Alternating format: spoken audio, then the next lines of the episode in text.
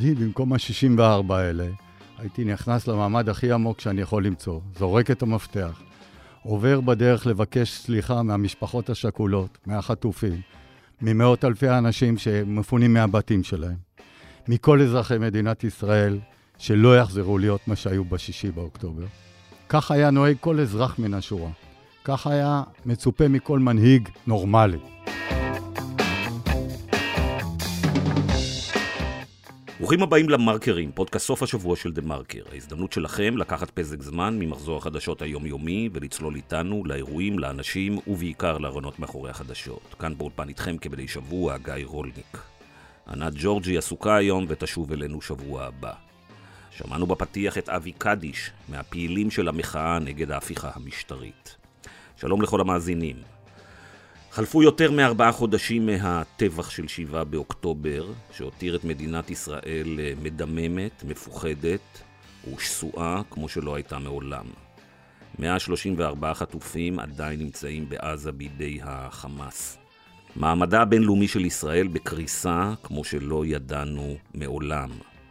גל אנטישמיות ואנטי-ישראליות שוטף את העולם המערבי ולא שוכח. חברת הדירוג מודי'ס בוחרת השבוע להוריד את דירוג האשראי של ישראל, וזאת, שימו לב, למרות יתרות המטח העצומות של ישראל והפרופיל הפיננסי שלה. היא מורידה זאת בעיקר משום שנשחק האמון שלה, של האנליסטים שלה, בהנהגה של המדינה וברצון וביכולת של הממשלה לשמור על ביטחון המדינה ולנהל את הכלכלה. אמון שנבנה כאן בישראל מול חברות הדירוג במשך 30 שנה מתחיל להתפורר. והשאלה שחוזרת אצלנו כאן מדי שבוע באולפן בשבועות האחרונים היא כיצד מצליח ראש הממשלה בנימין נתניהו להישאר בשלטון? מדוע הציבור הישראלי לא מקיא אותו? הסקרים מראים שרוב הציבור רוצה להיפטר מנתניהו. חלק אומר להיפטר ממנו כרגע, חלק אומר להיפטר ממנו שמסתיימת הלחימה. אבל לכלל פעולה ממשית זה לא ממש מגיע. האם הישראלים איבדו את האמונה שלהם ביכולת להתנגד, להשפיע על המציאות? האם הם פשוט מחכים לאיזה נס? באיזה מצב נפשי הם נמצאים שמאפשר לנתניהו ולחבורה המטורפת, המשיחית והמושחתת שלו להישאר בשלטון גם לאחר ארבעת החודשים הנוראים שעברנו. כדי לנסות לענות על השאלות האלה, הזמנו היום לאולפן שני פעילי מחאה משתי קבוצות גיל. את אבי קדיש, שיצא למחאות רבות בחייו, כולל המחאה האחרונה של ניסיון ההפיכה המשטרית, אבל שהחל את uh, הקריירה שלו כאקטיביסט ומוחה כבר לפני 35 שנה, ואת נדב גלאון, הדור הצעיר יותר של המחאה, שהוא מפעילי ויזמי מחאת קפלן, הידועה ככוח קפלן. אז מיד מתחילים.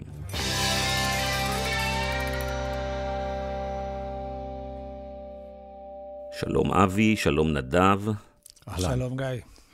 אז קודם כל, אה, תציגו את עצמכם לטובת המאזינים שלא מכירים. ספרו קצת על עצמכם ואיך הגעתם להיות פעילי מחאות. קדימה, אבי. מכבדים את הגיל.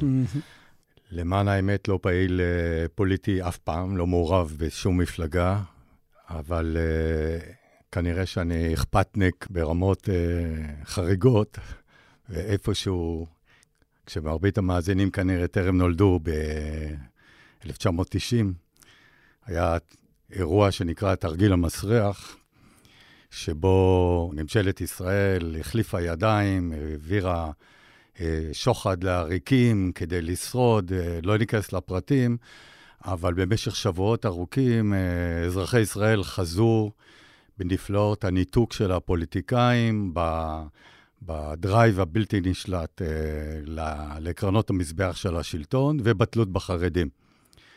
באיזשהו שלב פקע אצלי מיתר ויצאתי בחור צעיר יחסית, יצאתי מהעבודה שלי, עליתי לירושלים יחד עם חבר, שחר בן מאיר. הגענו לגן הוורדים בכנסת, אה, והתחלנו בהפגנה שכתבנו על הבריסטול, שהילתרנו בדרך אה, מושחתים נמאסתם. זה גלגל אחרי נפתולים שונים ומשונים, תנועת מחאה עצומה, שחרתה על דגלה לשנות את שיטת הממשל.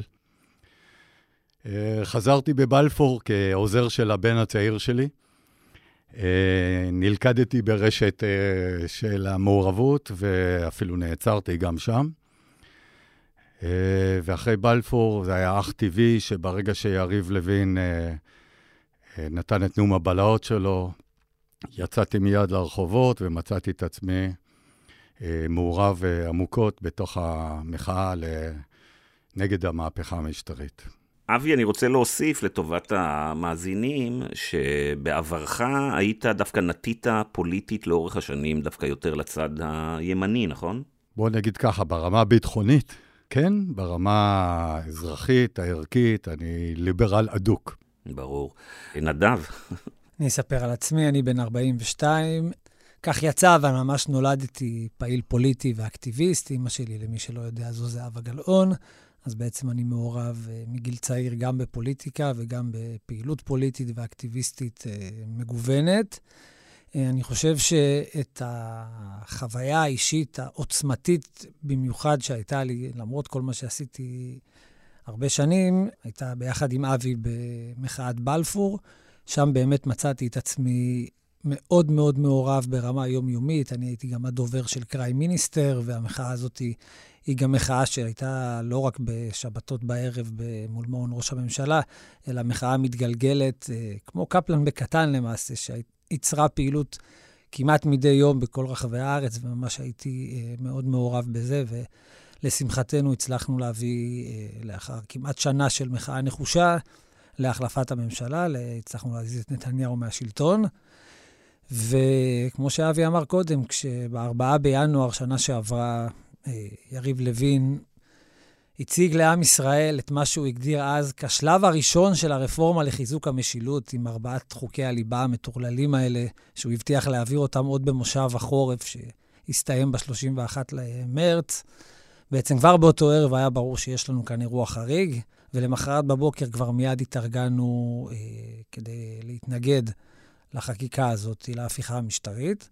אני כבר למחרת בבוקר הייתי בהפגנה בירושלים מול בג"ץ. היה למחרת, מי שזוכר, בג"ץ דרעי, והייתה אמורה להיות שם הפגנה שהכותרת שלה הייתה עבריין לא יכהן כשר, אבל מהר מאוד הכל הפך להיות סביב הסיפור של יריב לוין.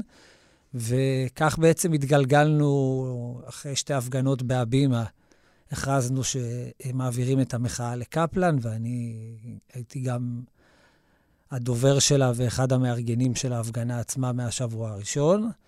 ועשינו את המיטב כדי לעצור את החקיקה, בזה הצלחנו.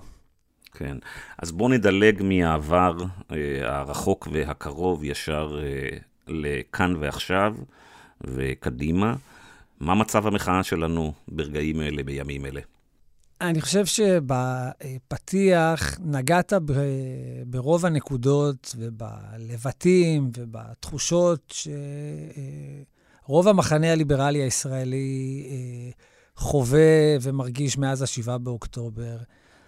זה מין סקאלה כזאת שבין אה, חרדה, דיכאון, פחד, לבין אה, ניסיונות כן להיאחז בתקווה והמון כעס על מה שקורה.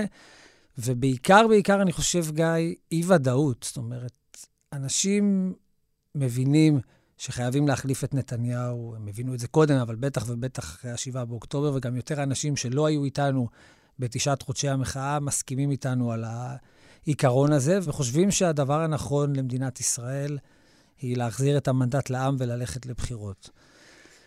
מכאן ועד לצאת למחות בזמן מלחמה, אני חושב שעד עכשיו אה, רוב האנשים, זה הרגיש להם כבד מדי, בפרט כשהם, חלק גדול מהם יוצא מדי שבת לכיכר החטופים, שזו אולי הדרישה הכי חשובה היום, אה, ומה שכל עם ישראל מייחל, זה החזרת החטופים. אבל אנחנו בשבועות האחרונים, בטח בשבועיים האלה, ואתה תיארת את האירועים, הסיפור של מודי'ס והחרפת המשבר ביחסים עם ארצות הברית, והתקציב הסקטוריאלי, וחוק ההשתמטות, וההסתה והקמפיינים האלה נגד משפחות החטופים. אז אני חושב שליותר ויותר אנשים הבטן מתהפכת, ומתחילים להתבשל סביב ההבנה שאין ברירה, אלא לחזור לרחובות. זה עדיין לא גורף אצל כולם, אבל אני חושב שזה הזמן להתעורר ולהתניע את התשתית כדי להחזיר את האנשים לרחובות, כמה שזה קשה, כמה שזה אולי נשמע לא פופולרי בזמן מלחמה, ולחלק מהאנשים זה אה, בשלב ראשון לא יהיה קל, אבל אנחנו סבורים שאל מול הזוועה הזאת שמתרחשת, אי אפשר יותר לעמוד מנגד, וזה הגיע הרגע לדרוש מנבחרי הציבור למלא אחר רצון העם, שזה קביעת תאריך לבחירות. וברור לנו שרק מאבק יביא בחירות. זאת אומרת שאם לא נצא, ואם לא נדרוש, ואם לא נהיה אקטיביים, נבחרי הציבור, אתה מכיר אותם יותר טוב מאיתנו, חבורת אטומים שאכפת להם רק מהכיסא, ושמקבלים החלטות משיקולים הישרדותיים פוליטיים ולא מתוך אה, דאגה לעם ישראל. ולכן אנחנו חושבים שהגיע הרגע ושצריך להתניע, ואנחנו מתכוונים מחר, בחמישי, בערב, לקיים אה, מספר מוקדי מחאה מול בתי שרים וחברי כנסת, תחת הדרישה לבחירות ותחת האמירה שרק מאבק יביא בחירות, ואנחנו קוראים לציבור שלנו אה, לחמם מנועים ולהצטרף אלינו.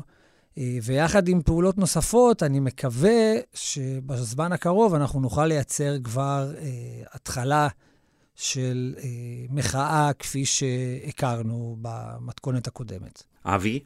המחאה היא לא ארגון. יש בליל רגשות מטורף שנע מחרדה ודאגה לחייל הפרטי, או לבן המשפחה, או חלילה וחס לאבל פרטי, לאבל לאומי, להשתתפות בכאב הבלתי נתפס של אה, משפחות החטופים והדאגה לחטופים עצמם. וחוסר ודאות, כפי שנדב אמר, אף אחד לא יודע לאן זה הולך, ולמעשה, אנשים הם בגודש רגשות כל כך גדול, שכבר כמעט אה, הם לא יכולים לספוג ולסבול יותר, ואני קשה לי, לה, קש, אני ממש מבין את זה, אני גם חש את זה על עצמי, זה לא שאני מדבר פה מתוך איזו עמדת יועץ חיצוני. למצוא את תעצומות הנפש ואת הכוח, לדחוק החוצה את כל הדברים האלה ולתרגם אותם, כל זה בתוך המרק הסמיך של הביחד הזה, הדביק והלא אמיתי ש, שמשדרים אלינו פעמיים ב, בשעה, מכל uh, קיר ומכל uh, נואם, ובעיקר הפוליטיקאים שעושים הכל כדי לשמור על הכיסא שלהם תחת המסווה הזה. אז זה קשה. זה קודם כל קשה ברמה האישית לכל איש ואישה לצאת ולתרגם את זה. אני חושב שרוב הציבור לא יודע שבעוד שבועיים יש בחירות לרשויות המקומיות, אז אתה יכול להבין שזה ה-state of mind של, של רוב הציבור. האנשים היותר מודעים, היותר uh, נחרצים, כמובן מתעוררים uh, מוקדם יותר מהרוב, אבל המחאה עצמה תפרוץ כאשר הבעיה הכי גדולה והאיום הכי גדול עלינו. נרמלו לנו את השחיתות, נרמלו לנו את ההפקרות, נרמלו את הקיצוניות, נרמלו את הדיקטטורה, נרמלו אותנו למטורפים הכי קיצוניים שגורמים נזק יומיומי. אבל עכשיו מנרמלים אותנו לדבר הגרוע ביותר. וזה עושים את זה גם בקואליציה וגם באופוזיציה. מנרמלים אותנו לחוסר אחריות, מנרמלים אותנו לחוסר מנהיגות, ואנשים מתחילים להתרגל לזה שבאמת לא צריך לשאת באחריות. אני, במקום ה-64 האלה, הייתי נכנס למעמד הכי עמוק שאני יכול למצוא, זורק את המפתח, עובר בדרך לבקש סליחה מהמשפחות השכולות, מהחטופים, ממאות אלפי האנשים שמפונים מהבתים שלהם, מכל אזרחי מדינת ישראל, שלא יחזרו להיות מה שהיו בשישי באוקטובר. אולי יוצא לעבודות שירות. כך היה נוהג כל אזרח מן השורה.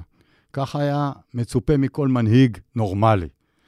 והנה אנחנו מתרגלים לזה, כמו שפתחת ואמרת, שלמרות הדבר הנורא הזה שאנחנו, קרה לנו, וקורה לנו כל יום, ורק אתמול שר האוצר, או שלשום שר האוצר, מתפרץ עכשיו על מודי'ס, על ארצות הברית, גורמים נזק על מצרים, גורמים נזק בעליל לביטחון מדינת ישראל. בגללם מתים אנשים, ימותו אנשים. ומה שצעקנו ערב האסון הזה, שמחדל 23 הוא בפתח, והוא יהיה דומה למחדל 73, ולא ידענו לצערנו כמה אנחנו צודקים, ולא הצלחנו להניע את אמות הסיפים, זה מה שעכשיו קורה. עכשיו אנחנו עומדים בפני אסון נוסף, ואנחנו מנרמלים אותנו. מנרמלים אותנו לזה שזה ממש הגיוני, שכל הסמוטריצ'ים האלה, והנתניהואים, ויריב לוין, ממשיכים לשבת בכיסא שלהם כאילו כלום. כאילו כלום. את המעט שבמעט של לקחת אחריות, לתת דוגמה אישית, לייצר, והאופוזיציה לא דורשת את זה. יושבת יחד איתם ומנרמלת, לחלוטין מנרמלת את זה שאפשר במדינת ישראל לעבור מחדל כזה, לגרום למחדל כזה, ולצאת בלא כלום, עוד תוך האשמת כל העולם ואחותו. והאופוזיציה הייתה צריכה, כולל גנץ ואייזנקוט, היו צריכים להתנות את ישיבתם בממשלה בכך שיהיה מועד לבחירות מוסכמות עם החזרת החטופים. או עם גילוי זה שהם מוותרים על החטופים. ולא לשבת שם דקה אחת. כי אחרת, מה המסר לעם הזה? שאפשר לרמות את כולם כל הזמן. אבי, אה, קצת גילוי נאות, אה, אתה אחד משבעת הגיבורים בפרק החמישי של אה, סדרת טלוויזיה שאני יוצר לכאן 11, הפרק הדוח רולניק, הפרק האחרון בעונה ישודר ביום ראשון בכאן 11, ושם אנחנו מספרים בין השאר ששבעה באוקטובר היכה במשפחה שלך קרוב מאוד. אה, בנה של אה, אחותך, אור, אורוש, נפל אה, בקרב תוך כדי מעשי גבורה יוצאי דופן. והשאלה שלי היא, בעצם קצת ענית על זה חלקית, אבל אני אחדד אותה, האם אנחנו במצב שהשכול והכאב האישי והלאומי בעצם משרתים את נתניהו? בפועל, כל משיכת זמן, כל גרירת רגליים, תורמת לשרידותו. עד כמה האיש עושה וגורם למשיכת הרגליים הזאת, דעתי ברורה ומוצקה. אני חושב שעוד כשיצאנו לבלפור, כשהלכתי לבלפור, אמרתי, לך מכיוון שהאיש הזה ממית עלינו אסון, הוא ממית עלינו נורמות וערכים ומציאות בלתי אפשרית. והמצב שבו עכשיו האנשים האלה עם הפלסטר הזה, שהביחד הזה, אחרי שהם קראו לחצי מהעם הזה, וחצי, לפחות חצי מהעם הזה, בוגדים, ואנרכיסטים, ושונאי יהודים, ולא יודעים מה זה להיות יהודים, ושונאי יהדות וכולי, עכשיו האנשים האלה עוד מאשימים אותנו, שאנחנו אלה שגרמנו להתקפת החמאס. אני לא יודע, אני לא רוצה להגיד שנתניהו, שהוא בן למשפחה שכולה, הוא משחק על השכול. אבל אין ספק שמה שעובר עלינו, הדאגה, החרדה, השכול, הכאב והחטופים, אין ספק שזה כרגע, ברמה המעשית, לגמרי לגמרי משרת את שרידותו. אתה יודע, אבי, שאני, שאני חוזר למחאה הראשונה שלך לפני uh, כמעט 35 uh, אה, שנה, uh, אתה יוצא אז לרחובות למחאה עם uh, שלטים של מושחתים, נמאסתם. והדמויות בפוליטיקה אז זה אנשים כמו יצחק שמיר ויצחק רבין ושמעון uh, פרס. ואני שואל, אם לפני 35 שנה זעקת, זעקתם, זעקנו, מושחתים, נמאסתם, אז איך היינו מכנים את האנשים שנמצאים היום בשלטון? כל מילה חוץ ממנהיג. אנחנו כהורים, כמפקדים בצבא, כמנהלים בעבודה, כאזרחים, אנחנו יודעים מה זה דוגמה אישית. אנחנו יודעים מה זה ליטול אחריות. אנחנו יודעים להודות בטעות. אנחנו יודעים להתנצל, אנחנו יודעים לקחת החלטות ולעמוד מאחוריהן, הם לא. הם לא אלה. אין לנו מנהיגות, לא בימין ולא בשמאל.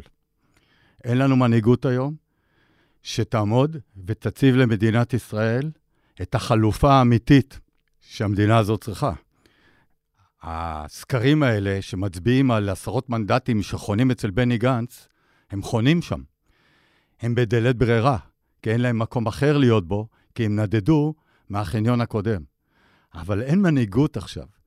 ואם אתה שואל אותי עכשיו, אין מנהיגות, נמאסתם. Hmm.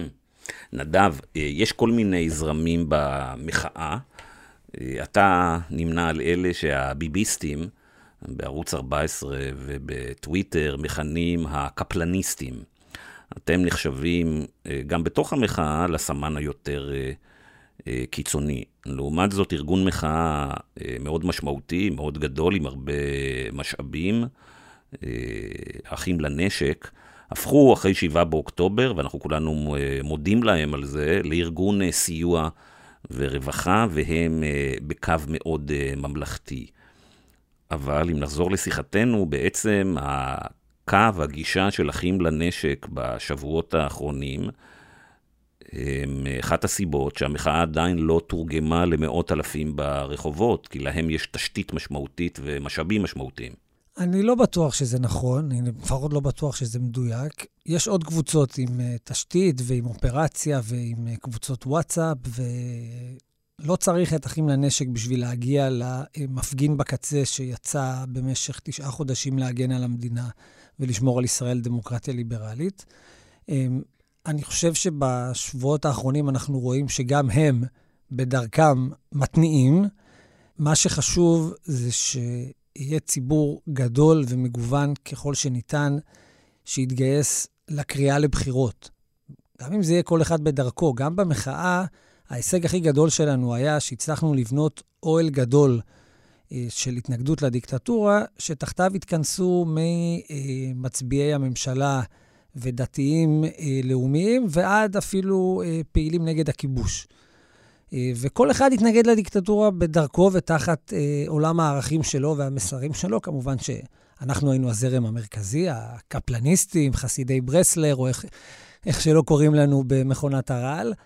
אה, ואחים לנשק אה, שותפים טובים וחשובים, ואני שומע מהם שגם הם מתכוונים להתניע בקרוב ולהגביר הילוך.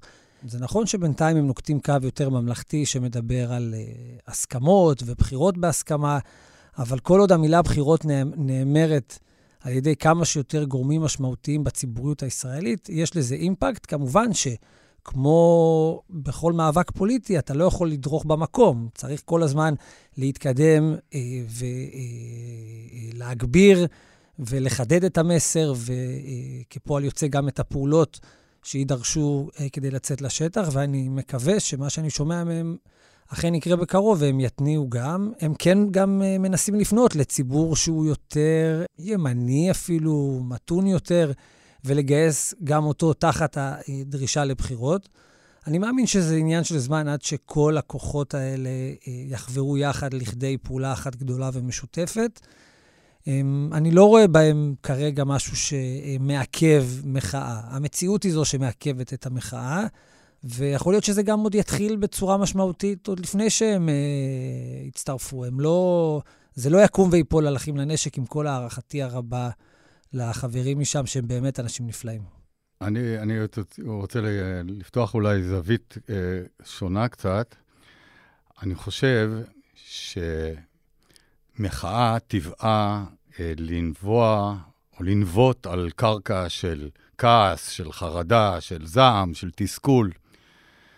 אה, כך היה לפני 30 שנה עם החרדים אה, והרב שך והשחיתות שפרס ושמיר שמה, עם אברשה תמיר וכל ה... אה, כל האנשים האלה. כך גם בבלפור הכעס על ראש ממשלה שמכהן בניגוד עניינים בולט ועושה לביתו ולא למדינתו. וכך גם עם האיום של המהפכה המשטרית שאיימה להפוך את כל חיינו ואת צביון המדינה שלנו. המצב עכשיו הוא שונה. יש כעס עצום על המחדל, אבל אני חושב שמה שיניע את אמות הסיפים זה ההבנה המשותפת לרבדים עצומים בציבור, רחבים הרבה יותר מכפי שהשתתפו רק במחאה הקודמת שהקיפה מיליונים. זה הצורך לשנות משהו במדינה הזאת מן היסוד, לשפר, להשתפר, או במילה אחת לעשות ריסטארט, למערכת רקובה, שלמה, שהעלמנו עין ושנים נתנו שיגנבו לנו את המדינה מתחת לאף.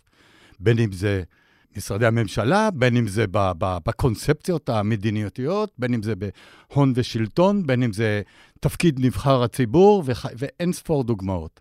ומה שאנחנו צריכים עכשיו, ומה שהמחאה הולכת לבטא, ופה אני רוצה לסנגר דווקא על האחים לנשק, שבעניין הזה דעתי יותר קרובה אליהם, שבאמת המחאה האמיתית תהיה זו שתנער את ה... כל הפוליטיקאים שנמצאים עכשיו, תעיף מתוך הכנסת את uh, כל אותם גרעיני רעל למיניהם, כל האמסלמים והגוטליבים והקארים האלה מצד אחד, תגדיר מחדש את תפקידו של נבחר ציבור, תצמיח מנהיגים צעירים וחדשים, שרואים אחרת את תפקידם ושמים את, המתנה, את המדינה ואת האזרח ואת החלש במרכז ולא את עצמם ולא את קרוביהם, וזה יהיה יותר קשה להניע, כי זאת מחאה מתוך תקווה, מתוך אהבה, אהבה אחד לשני ואהבה למדינה. זאת לא הולכת להיות מחאה פשוטה. הבחירות הן למעשה השתקפות של הרצון לעשות את הריסטארט הזה. זה לא שאנחנו עכשיו רוצים להעיף את uh, ביבי גרדה. goes without saying שהאיש הזה לא רק סיים את דרכו, כמעט סיים את דרכנו. והוא צריך ללכת, הוא וחבורתו. אבל כל הנורמות שהוא נרמל פה, וכל העשבים השוטים שצמחו פה, וכל ההזויים והקיצוניים האלה, והשנאה והשיסוי, כל אלה צריכים להיעלם מחיינו. ובשביל זה אנחנו צריכים לפתוח דף חדש, ובשביל זה אנחנו צריכים את הבחירות. הפניות אצל האנשים הטובים, מימין ומשמאל, היא לא קיימת עכשיו. או היא קיימת, בוא נגיד, בקושי. אני מעריך שלכשישובו, בעזרת השם, החטופים הביתה, זאת תהיה באמת סגירת הדלת לפתיחת דלת חדשה, או חלילה וחס, כשיסתבר לכל שביבי והחבורה שלו, ההזויה, ויתרה עליהם. אז יהיה את השילוב הנכון.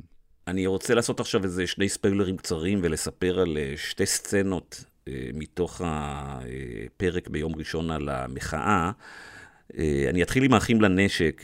יש איזה רגע של סוג של ויכוח סלש עימות ביני לבין אחד מראשי אחים לנשק, שאני שואל אותו מדוע הם מקיימים עכשיו פגישות, חלקן פומביות, עם כמה מהרבנים הכי קיצוניים. בואו נשמע את הקטע הרלוונטי מתוך הסדרה. רבנים פנו אלינו להגיע לפגישה בחמ"ל האזרחי.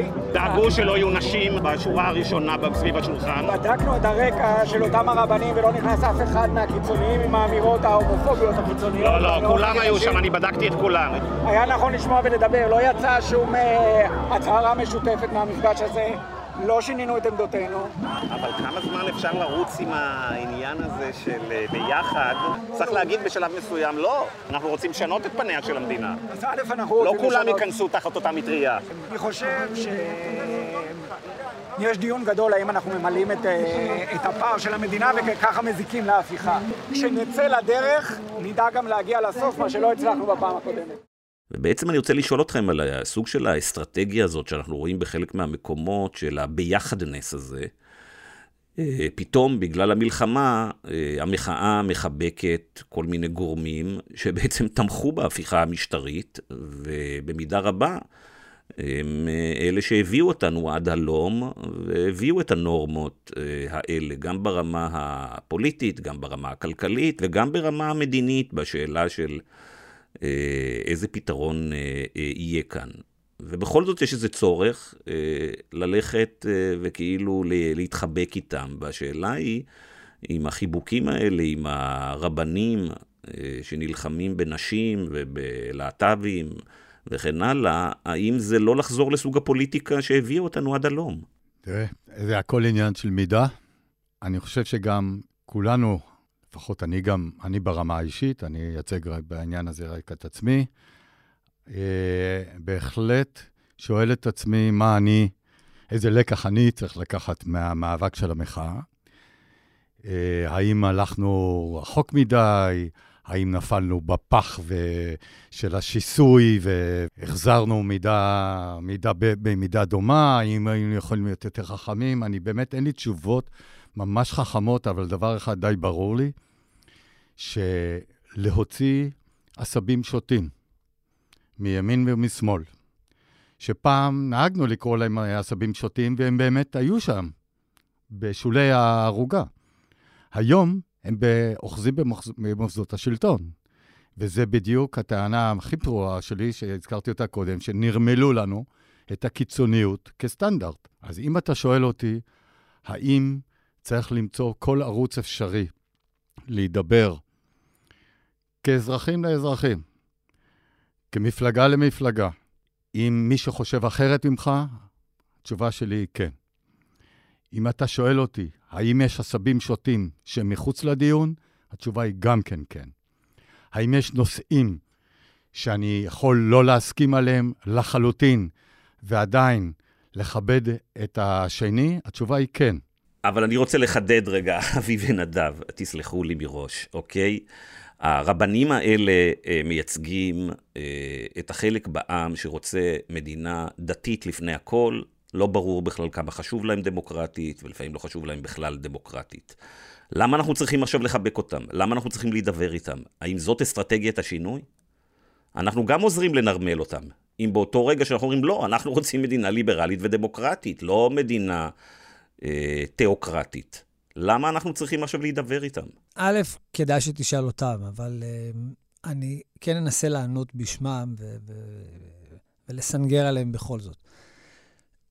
אני חושב שאחד התוצרים של הפעילות הזאת היה אמנת בראשית שהם חתמו עליה, עם רבנים שמרביתם הם מהסוג שאבי תיאר קודם, שאפשר לחלוק עליהם, אבל עוד אפשר לחיות איתם.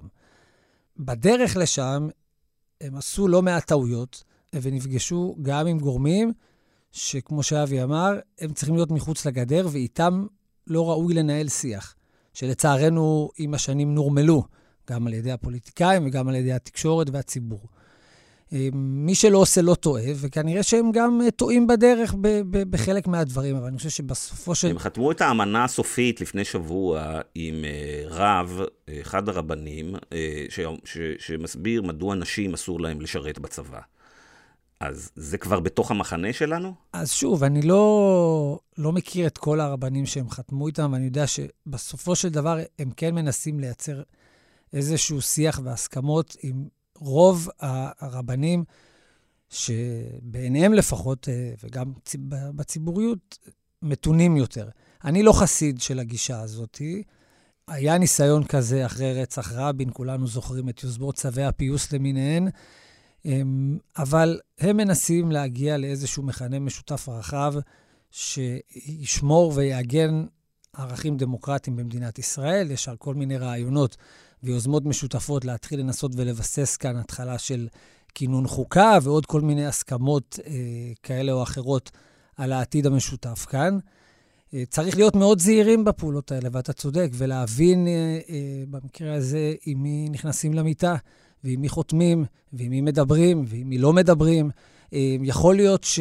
אתה יודע, הם גם עושים כל כך הרבה דברים אחרים בהיבט האזרחי, יכול להיות שהם היו צריכים לעשות בדיקות קצת יותר טובות על חלק מהאנשים, אבל הכוונה טובה, והמטרה שלהם היא, כמו שאמרתי, לבסס הסכמה על ערכים משותפים בהקשר של הדמוקרטיה והקיום המשותף כאן, וגיוס, ועוד כל מיני נושאי ליבה שבעקבותיהם הם הקימו את התנועה שלהם. זו דרכם, אמרתי קודם, המחנה הדמוקרטי הליברלי הישראלי שהתעורר אה, בינואר שנה שעברה, הצליח לייצר את אותו אוהל גדול שדיברתי עליו, שיש בו הרבה מאוד קולות. כמובן שאסור להתפשר איפה שאסור להתפשר, אה, ויש גישות וזרמים שונים. אני, אני, אני רוצה לומר, אני, אה, הייתה לי הזכות להיענות לקריאה של אה, מפקדים בחטיבה 7, מיד אחרי האירועים של ה-7 לאוקטובר. כדי לסייע לקצינים הצעירים בהפקת לקחים, בלמידה מבצעית, לראות בפרספקטיבה את האירועים הקשים, הם, זה גדוד 77 היה שם, אה, ב-7 לאוקטובר וספג אבדות נוראיות, והקצינים והחיילים עברו חוויות מהקשות ביותר, שלא לדבר על החברים שלהם, הרבים שנהרגו ונפצעו. ואני, בזמן שהייתי עם הנוער שמה, וככל שהזמן חלף, אני חושב שזה הפך להיות לנחלת רבים יותר, אני מבין את מה שהמילואימניקים משדרים לנו. והם אומרים לנו, חברים יקרים, אני עומד בצריח, משמאלי הטען קשר, למרגלותיי הטען ומקדימה למטה הנהג. אם אנחנו לא נהיה ביחד, אנחנו נמות. ביחד. אני חושב שתרבות הסובלנות שלנו היא בנשמת אפה של הגישה הליברלית גם. אסור לנו להיות פראיירים, ואסור לנו להיות טיפשים, ואסור לנו להעלים עין, שזה מה שעשינו שנים רבות, ולהניח שיהיה בסדר. עדיין אני חושב שהסובלנות היא צריכה להיות נר לרגלינו. וכן, הסגנון הוא גם מהות. ואני חושב שאם הטען קשר שלי הוא מהתנחלות איתמר, והבן של אחותי, אורוס ז"ל, הוא מאיתמר. אם אני לא אדע לדבר עם החברים האלה, והם לא ידעו לדבר איתי, הלך עלינו. אנחנו לא נכבד ולא נהיה ראויים לקורבן וללקח של השביעי לאוקטובר, וגם מה שקרה אתמול ושלשום, וכל הקצינים והחיילים שנופלים כמעט מדי יום, ועכשיו גם אזרחים. אני חושב שהסובלנות הזאת, יש לה מחיר. ולסובלנות הזאת יש גם אה, מחיר מבחינת עוצמת המחאה והעיתוי של המחאה. אני חושב שיש עם מי לדבר, יש על מה לדבר, זה לא אומר שצריך להסכים, אבל אז לא נצביע להם. ואם צריך, גם נמחה. אני לא אבוז להם ברמה האישית יותר. אני לא, לעולם לא קראתי למישהו אחר בוגד, אבל אני גם לא אה, חושב שהם עכשיו יקראו לנו בוגדים. אני מקווה שכך. השיח הזה צריך להצמיח את זה שאנחנו משפחה אחת גדולה, עם כל הדביקות שזה נשמע, ואנחנו שונים. ואנחנו שונים מאוד. אנחנו שונים מאוד, אבל, אבל אנחנו צריכים לדבר אחד עם השני. אז אני לא אדבר עם המטורפים של עוצמה יהודית. לא אדבר עם המשיחיסטים הקיצוניים. כן אדבר עם רוב מכריע של הציונות הדתית. ברור. נדב, בוא נדבר רגע על כסף. אחת הסצנות ב... בפרק ביום ראשון הוא שאני שואל חבורה של הייטקיסטים עשירים, מדוע אנחנו לא רואים התגייסות משמעותית של העשירים בישראל, של המיליארדרים בישראל, של בעלי ההון, לעצור את ההפיכה המשטרית, וזה היה לפני, ארבע, לפני 7 באוקטובר. אה, אני אומר להם, אני מסתכל על העושר הפיננסי של ה... בישראל, ואני משווה אותו לכמה כסף גייסה המחאה. אני מסתכל על אנשים בעלי הון עם סכומים מאוד משמעותיים, ואני רואה שהם תרמו פינאץ, סכומים מאוד uh, נמוכים. אז בואו נשמע uh, קטע מהסדרה, מדוח רולניק, שתשודר ביום ראשון הקרוב בכאן 11. אני חושב שאנשים שאתה מדבר עליהם, ווטאבר, כל האנשים האלה, לא חיים בתחושה שלנו שזה מלחמת העצמאות של ישראל, שזה להיות או לחדול. אם הבן אדם היה יודע עכשיו שזה להיות או לחדול, כי אם אנחנו מפסידים את המלחמה הזאת, הפסדנו את המדינה, היית רואה דברים אחרים לגמרי. אז הייטקיסטים אומרים, מה פתאום, יש לנו מספיק כסף, הכל בסדר, יש תרומות, ולעומת זאת נמצא שם בחדר אילן שילוח, הקמפיינר, והוא אומר, אם היו נותנים לי 50 מיליון דולר, נתניהו כבר לא היה אה, בשלטון. איך אתה חי את העניין הזה של המשאבים שיש למחאה? תראה, קודם כל צריך לה, להודות ביושר שהמחאה הזאת, היא עשתה את גיוס ההמונים האזרחי הגדול בתולדות המדינה, והיו גם בעלי אמצעים שתרמו תרומות פרטניות, אה, אולי יכלו יותר ב, ביחס למה שיש להם, אבל המחאה הזאת לא הייתה רעבה ללחם. והיא אה, גייסה, והיא עשתה קמפיינים, והיא התניעה פעילות. והדברים האלה עלו לא מעט כסף. אה, אומר אילן שילוח, אם היה לי עוד 50 מיליון דולר, נתניהו לא היה בשלטון. אה, יכול להיות שהיו צריכים לתת לו 50 מיליון דולר, אה, אבל זה נכון בישראל אין את התרבות הזאת, כמו המשפט האמריקאי המפורסם, you put your money where your mouth is. אין את זה כאן. לא, מה שאין, נדב, וגם אה, שילוח אומר את זה שם למצלמה, מה שאין זה תחושת הדחיפות האמיתית שאנחנו מאבדים את המדינה בקרב האנשים העשירים ביותר. הם לא שם. אתה שם, אבי שם, אני שם, אבל הם לא שם. זה מבאס. גם נדב לא מהמיליארדרים האלה. כן, ברור. הלוואי והייתי, זה היה מקל לי על החיים, וכנראה שגם הייתי תורם לאילן שילוח את הסכום שהוא צריך, אבל uh, ברצינות. Uh, היו אנשים uh, בעלי אמצעים שהיו מאוד מעורבים במחאה, התייצבו כל שבוע בקפלן ואפילו נראו בימי שיבוש, ומחאת ההייטק הייתה אחד הגורמים המשפיעים לאורך הדרך, והם גם תרמו כסף. אני מקווה שאחרי ה-7 באוקטובר, אה, מי שעדיין היה רדום התעורר והבין שצריך לעשות הכל, כולל הכל, וכל אחד בהתאם ליכולותיו, ובמקרה שלהם זה לתת את הכסף, כדי להתניע כאן את המחאה שתביא לסיום שלטון נתניהו ולהחלפת אה, חבורת המושחתים המזיקים האלה. אני מקווה מאוד שהם אה, מאזינים אדוקים של פודקאסט דה מרקר, ושהם יתעוררו, כי, כי באמת, אם אחרי ה-7 באוקטובר, מי ש... אה, יש מי שחושב שזה לא הזמן להתעורר ו- ולעשות הכל כולל הכל, אז כנראה שהוא לא יתעורר לעולם כבר. כן. אה, אנחנו מקליטים את הפודקאסט אה, ביום רביעי בערב, הוא ישודר ביום חמישי בערב. נדב, אתם קראתם בעצם, אתם בעצם מחדשים במוצאי שבת את קפלן. לא, אנחנו מחדשים בחמישי את המחאות מול בתי אה, הח"כים והשרים, בחמישי בערב.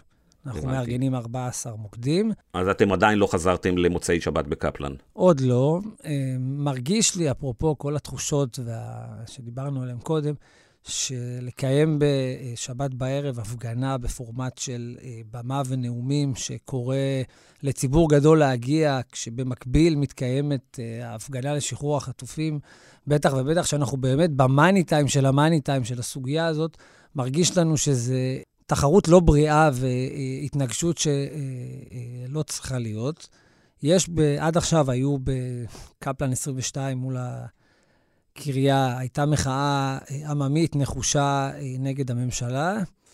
אני אפילו הייתי בשבוע שעבר, ובשבת בערב אני לא מרגיש עדיין שזה הזמן לבמות ונאומים. כן.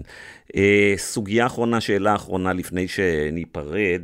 אה, בהתחלה נדב, אחר כך אולי נשמע גם את אבי לזה. נדב, אתה מתעסק בזה ישירות, אתה גם מהיזמים של ארגון אה, בודקים, אתם נלחמים, מנסים להילחם במכונת הרעל ברשתות.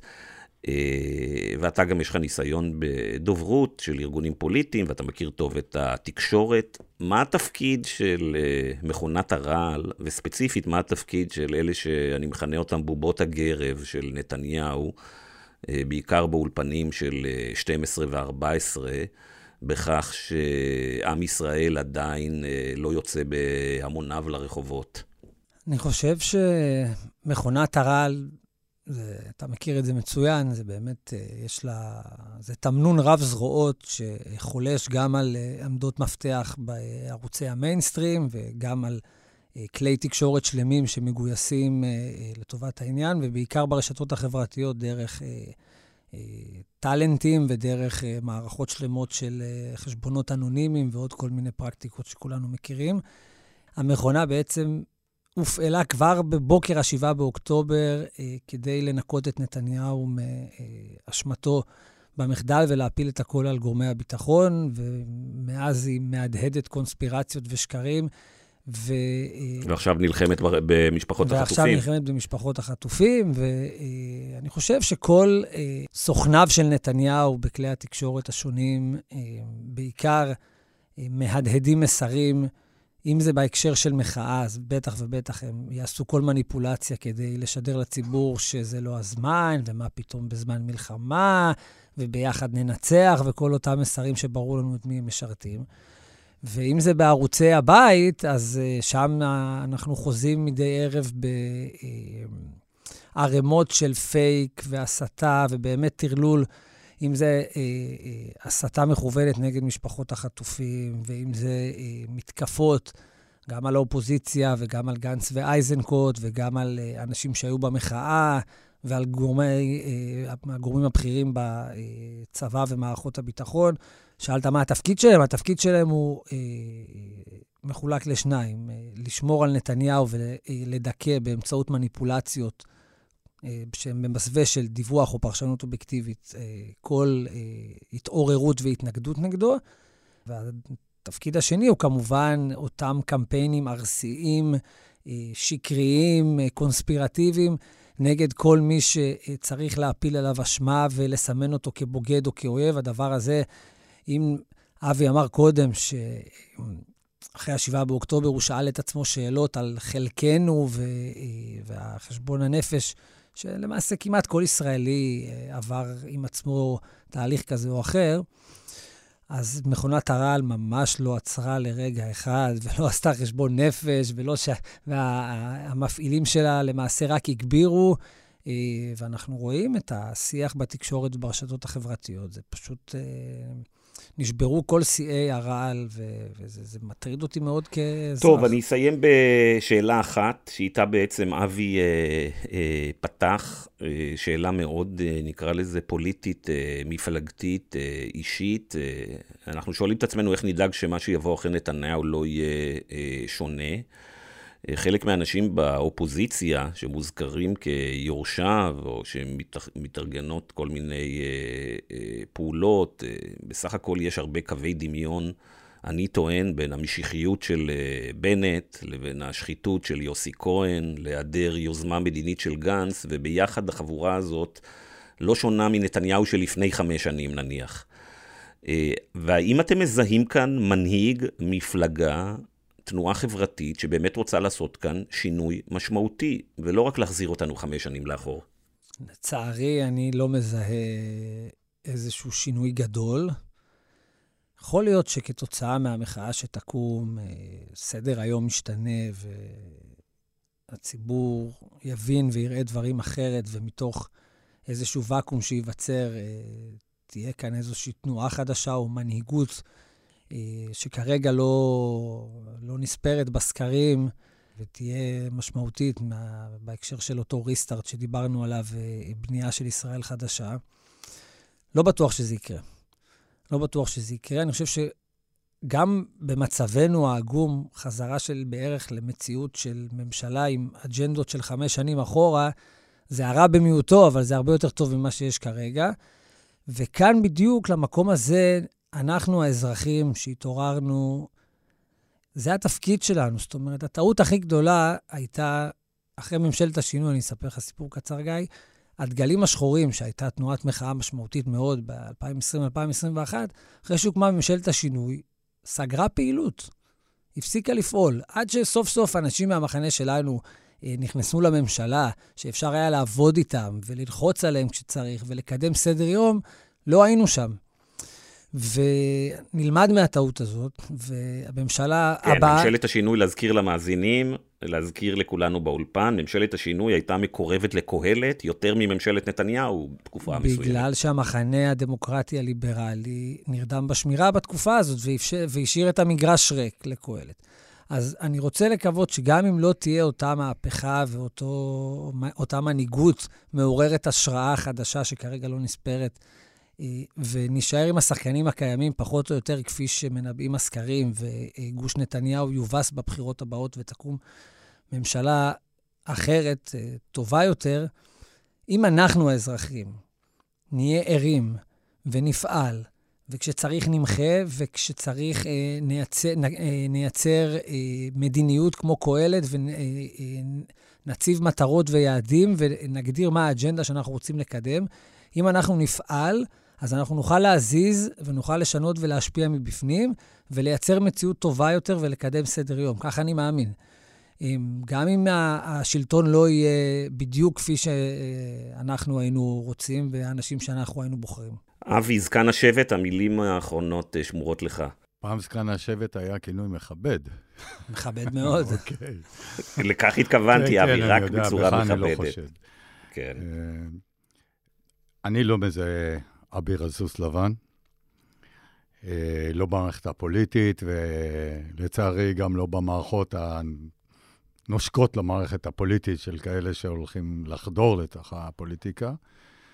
אני קצת מרחם על עצמנו במובן הזה, כי אין באמת דמות מופת שיכול אה, להעניק את החזון, את ההשראה ואת הלכידות והבנייה מחדש. אין לנו כרגע את ההרצל הזה, או את הבגין הזה. אה, יש דמונות, אה, דמויות שליליות או בינוניות.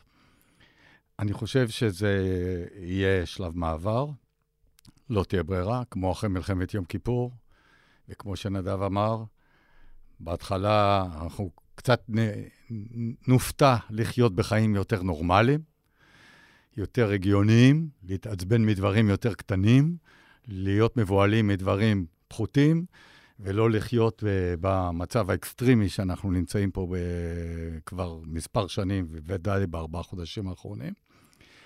ואולי יהיו חברי כנסת ראשונים, ניצנים של מנהיגות חדשה שישתלבו בתוך הרשימות הקיימות, ואני מעריך שבבחירות הבאות, שצעירי השבט כבר ישתתפו בהן, יהיו כבר, אה, תהיה כבר מנהיגות אה, חדשה יותר, שבאמת תוכל לקחת אותנו קדימה. יפה. אבי קדיש ונדב אה, גלאון, בשמם של מיליון או יותר אזרחי ישראל שתומכים בכל ליבם במחאה הזאת, אני רוצה להודות לכם על פועלכם. תודה רבה. תודה רבה, גיא. זה הזמן להתעורר, הבית מתפורר,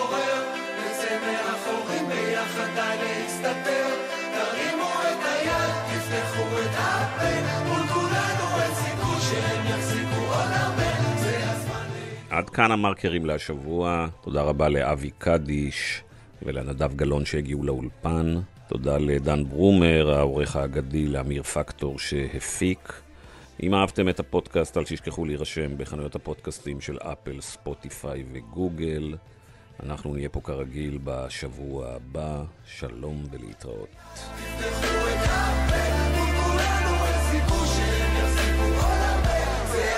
להתעורר